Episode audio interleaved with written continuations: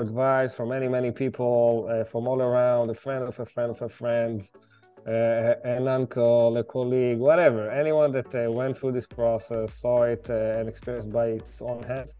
I mm. want to talk to them, uh, and it's it's an ongoing process. Even now, a couple of years in, I'm still improving there. So every time there is another lady or a guy to to learn from, yeah, and, and it's you know again it's a journey you're always uh, learning from people that did it in the past and that's the way best way to basically improve and do it even better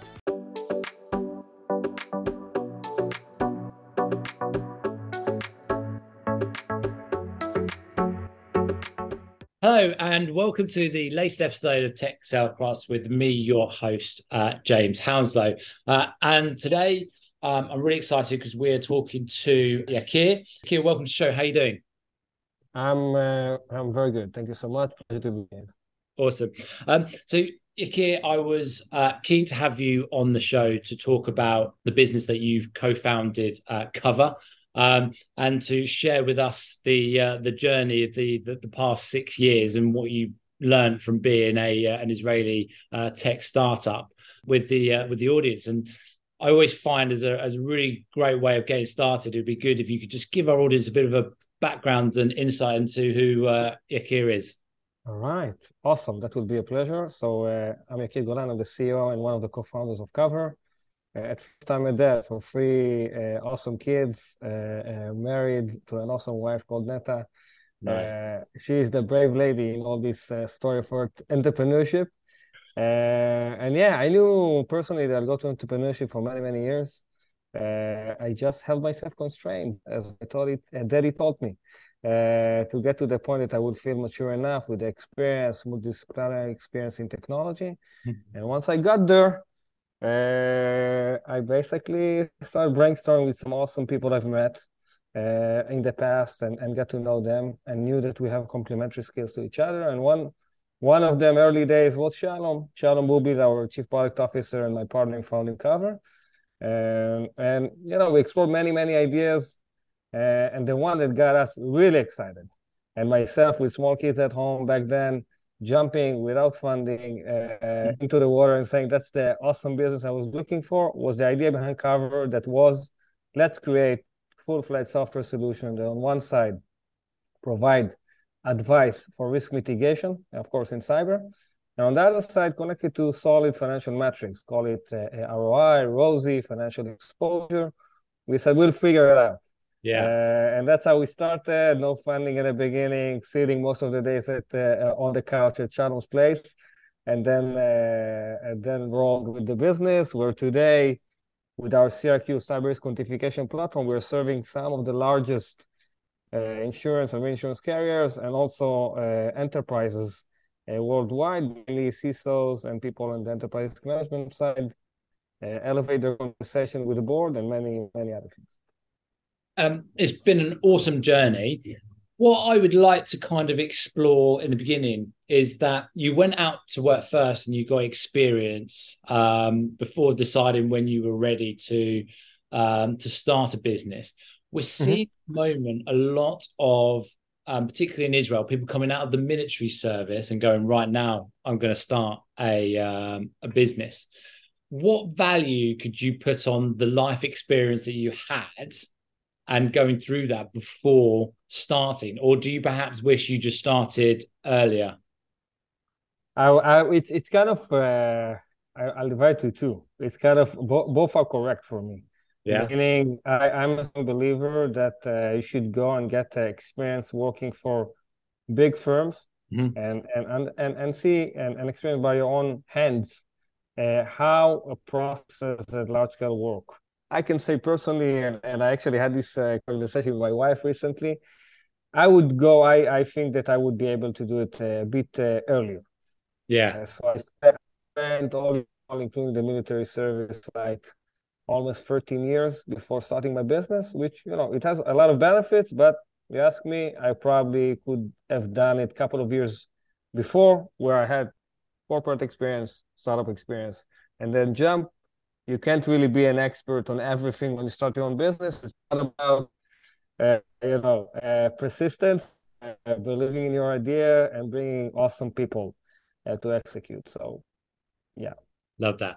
Um, so it's not the first time I've heard a, a business has been started by a couple of people meeting up, running through ideas until they come up with the idea that they that they wanted to do. How does that come about? Did so you got the co-founders? Did you know the co-founders from previous businesses, or did you just go to a meetup point where people who want to start a business come and, and talk ideas? How does this even work?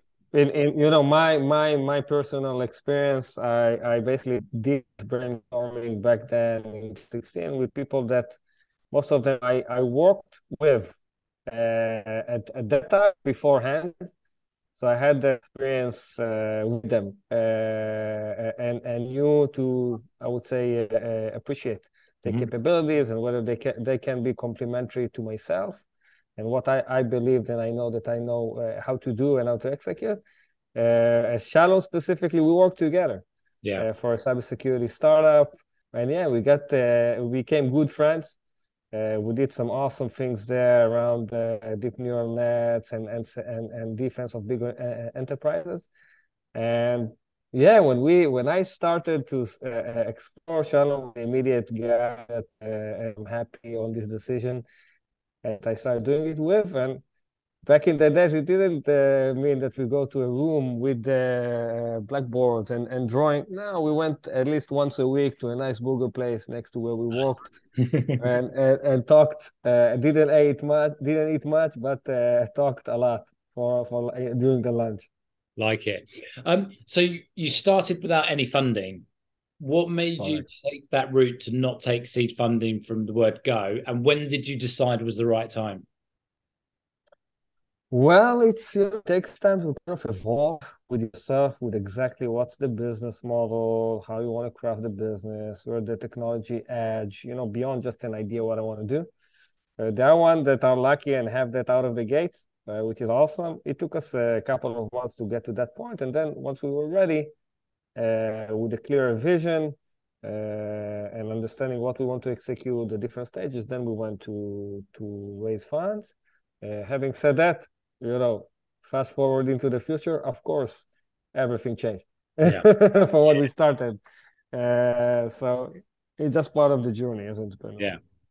What was it like when you first decided to go for funding? This is, did you, had you been involved in funding before in previous roles, or was this the first time that you had the experience of of uh, of going and asking for money? First time, uh, asked for advice from many many people uh, from all around, a friend of a friend of a friend, uh, an uncle, a colleague, whatever, anyone that uh, went through this process, saw it uh, and experienced by its own hands. I mm. went to talk to them, uh, and it's it's an ongoing process. Even now, a couple of years in, I'm still improving there.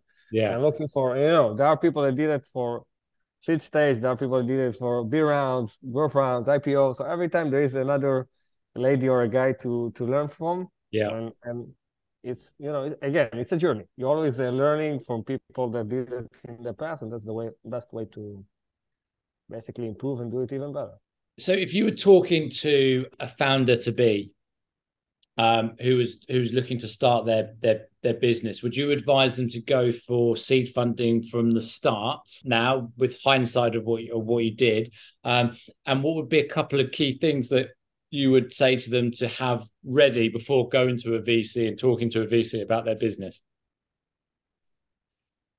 I would say optimally I would bring someone with you know specific discipline or category operating.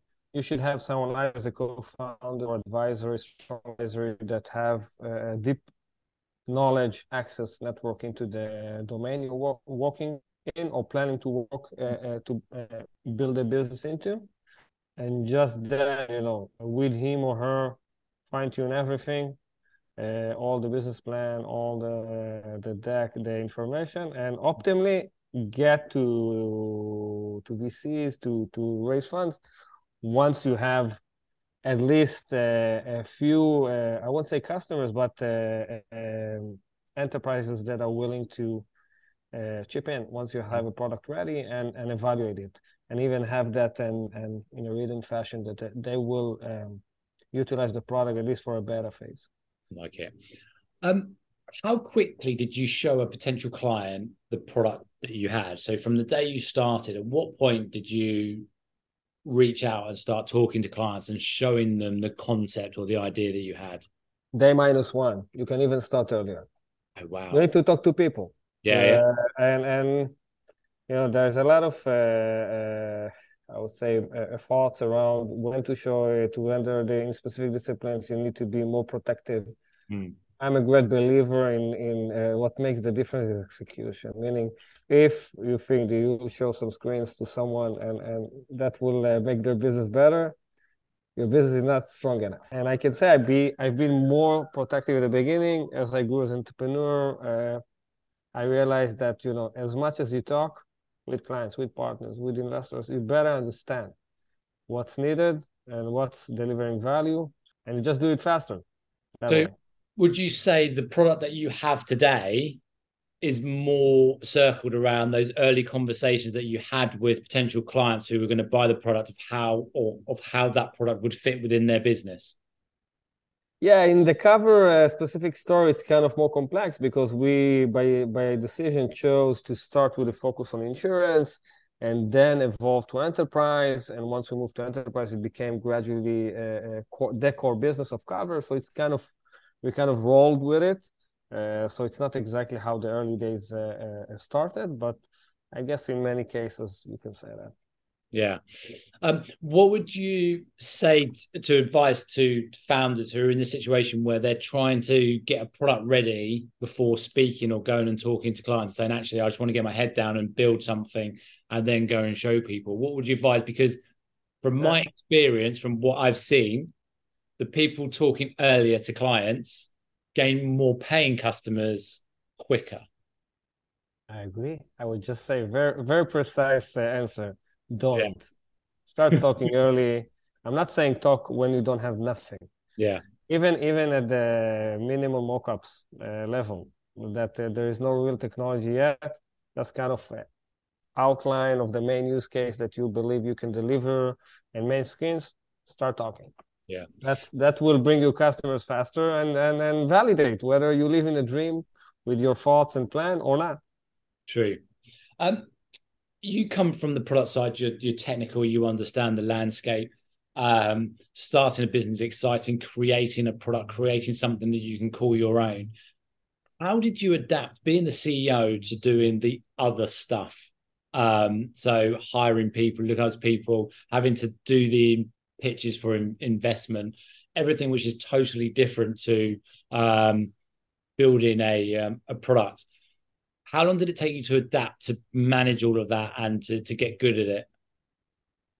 I'm still I'm always adapting. I'm still yeah. uh, in the process of learning, and and I think that if I can if I'll be in a position I would say I'm not learning, something is not working for me personally. So it it it took uh, I won't say too long, but uh, what I did and, and I keep doing, and I, I we discussed it in the one of the previous questions, Mm. I try to bring in each uh, level and phase of the company advisors, consultants, people that did that, people that advise uh, startups in, in, in, similar positions and get their advice yeah. on, on how we're doing things or how we should do things, how we should improve. Just, you know, with, with a mindset of continuous improvement and learning from people that, uh, you know, experienced uh, things at low scale, at large scale, and, and build them uh, from end to end. I love that. How so? Just in case someone's not aware, how do you go and find these these people? Are these people you know who in your network, or is it getting introduced people? How do you find these people that can help you? James, like a good Israeli, from the rooftop, from the window, from friends yeah. of friends of friends, from uh, yeah. people that are not friends and becoming friends, from going to a networking events, going to conferences. There is no right wrong answer, uh, and it's connected also again to previous con- conversation. My advice talk to people. What you want to do what you're planning which which are the people you're looking next. You can't know where the opportunity will come from or where you'll get a good advice. Um, so that's you know there's no there's no uh, you know one path that i'm saying that's what's working uh, uh, i got a lot of uh, uh, know-how experience good people from many different routes that I, I try to get to that like that. How do you fit it into your day though? Um, how do you plan your day to to make sure that you get everything done from the product side to the client side uh, to the investment side uh, to talking to people to help make sure that you're on the right track? I'm just making sure I have fantastic people that know that are independent and they are always want to go the extra mile. Yeah, that's you know the simple answer. So, as as a founder, what does your day look like? How when do you start? When do you finish? But uh, um, I'm trying to put uh, almost every day kids. I'm doing a drop off, school, uh, kindergarten, all of that. But then eight thirty back to back till uh, stop for a dinner. Uh, yeah. Hopefully with with the family, and then I'm I'm you know it's it's 14 15 hours a day work it's okay. not the easy journey but there's no i don't think there's other way maybe there are others that believe more in balance i think for entrepreneurs definitely for ceos for early stage growth startups you can do differently for sure um so you're you're you're a little way into the journey now everything is going in the right direction um, if you could start again tomorrow, what couple of key things would you do differently? I would I would um, pay more attention to uh, market validation. Mm-hmm. I would pay more attention to bring more than what I did beta testers mm-hmm. before launching, before uh, putting a lot of resources into developing. Um, you're just you know getting faster to product market fit. You're getting faster to to revenues. You're getting faster to better capability to raise funds. Love that. That's what I would do. So here's the big question. So you so you realize that product market fit is a is a critical part. Um, once you know you've got product market fit, then you can get selling, then you can scale.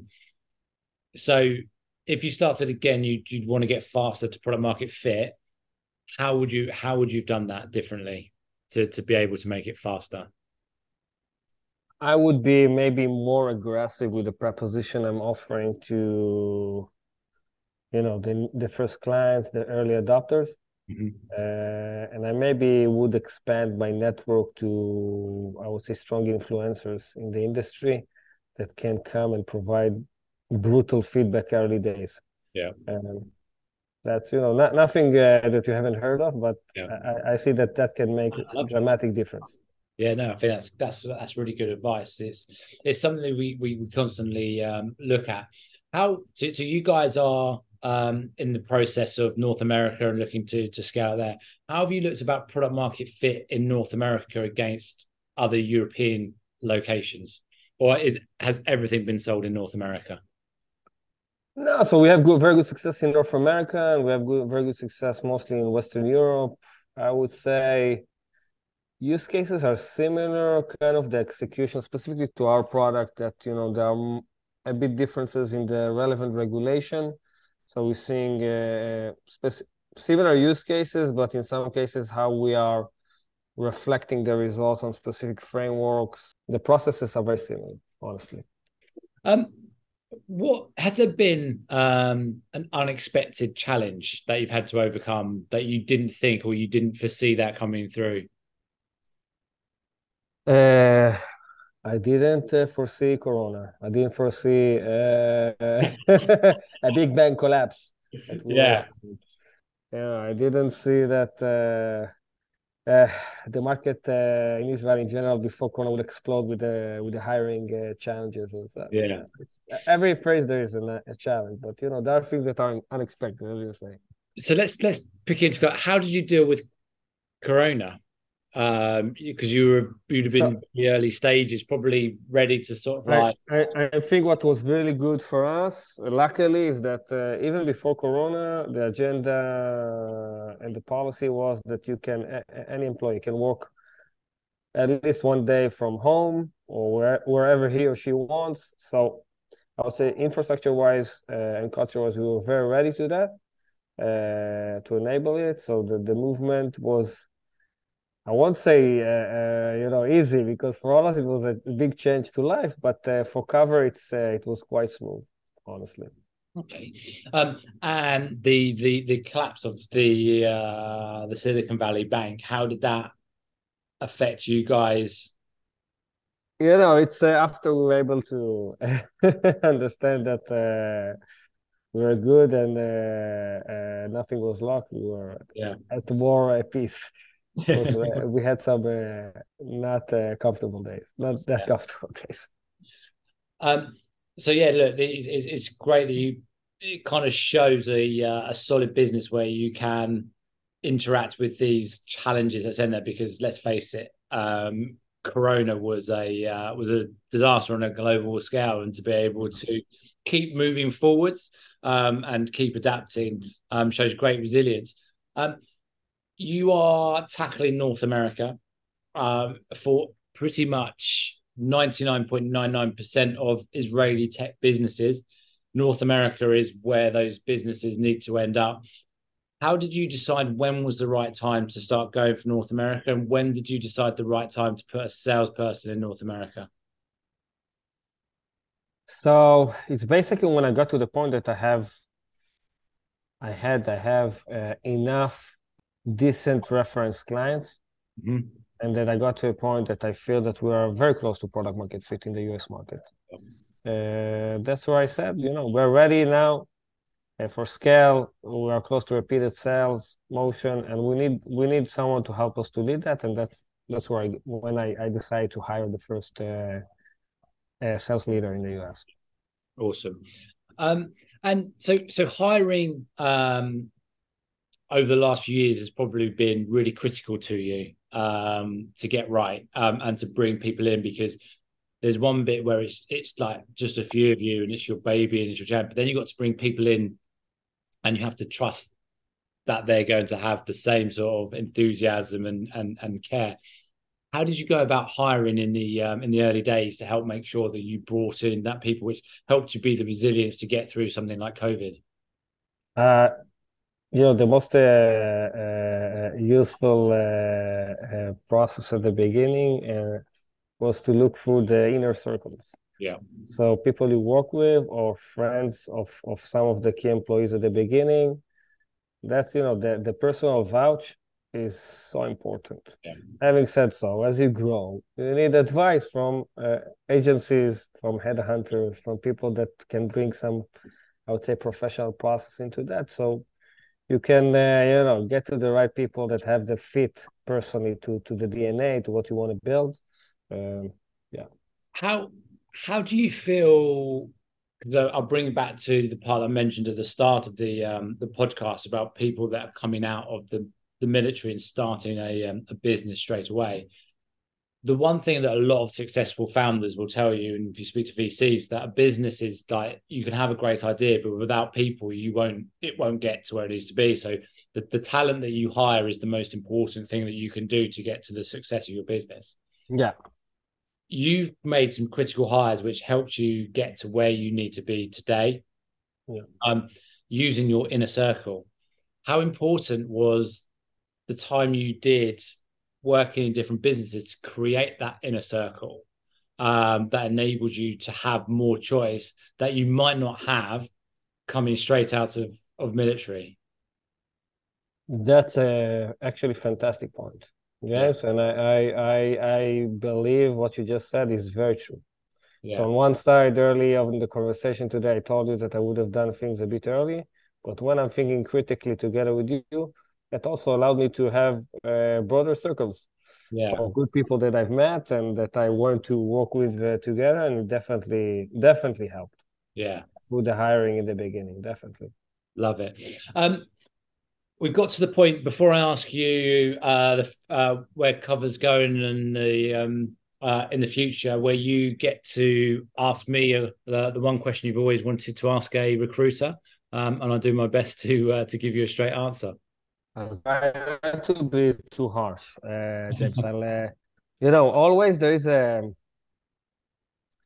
there is a question, and definitely after Corona, uh, whether you can hire someone for. I'm not talking about entry level, but think about you know people that are uh, medium and senior levels. Whether you can hire from distance without meeting them in person. What's your and, and I'm not talking just on sales. Yeah, uh, but what's your advice there? What's your take? So, so, so my take on it um, is the more important and critical the higher um, you want to meet them uh, and and see the uh, the whites in their eye. Um, it, it's not it's not always possible, but I think sometimes now people hide behind the fact that there's Zoom uh, or Teams or there is a video process and we we we can do that. But nothing meets a um uh, a face to face meeting, and, and and you know the easiest way that I can get around and describe it is that a lot of people now will do online dating, yeah. but nobody chooses a wife or husband before they've met them. okay, that's a good. So, that's a good line. That's true. Yeah. So so so Zoom is really really good, but if you're if you're hiring someone that is going to be a critical part of your business growth, then um, I think it's worth um, getting to them or getting them to you um, to meet, sit down, have a conversations because the mannerisms, how they are, um, you get much more of that in a room than you do on a um, on a screen. So, yeah. so yeah, so um, awesome. If, Thank you. If you can meet, definitely meet. Awesome. Uh, we can do it. Um, so before I let you, because I know you are super busy, but before I let you get back to your day, um, I would love to hear what's next for Kovrr. Where are you going? Um, what the next twelve months look like? So for the last couple of years, we did some awesome numbers year over year. Uh, the market is is is on heat with all the regulation coming in. Uh, um, basically mandating on many big companies, enterprises, uh, not just US, across the globe too, financially quantify their cyber risk. So 23, 24 is uh, uh, I would say, a, a great uh, growth years for Kovrr. And I would say, and end my podcast here is that if you're looking and you're excited about cyber risk quantification, excited about working with a company at the, the scale of Kovrr, we're always looking for fantastic people. Uh, so please reach out. Awesome. Well, um, yeah, I learn more and more every time I speak to you. I think you've got a great business. Thank you. Really excited to see where you're going. Thank you for sharing just a snippet into uh, your uh, your growth journey. I think it's great. Um, a lot of businesses or a lot of founders will be wanting to go in a uh, in a similar uh, direction. Uh, I know it hasn't been easy, um, but it looks great, um, and can't wait to see how everything goes from here for you. Thank you, James. True, true pleasure to join today and, and sharing a bit of my insights. I hope it was useful to some of the listeners and I'm definitely looking forward to be in touch.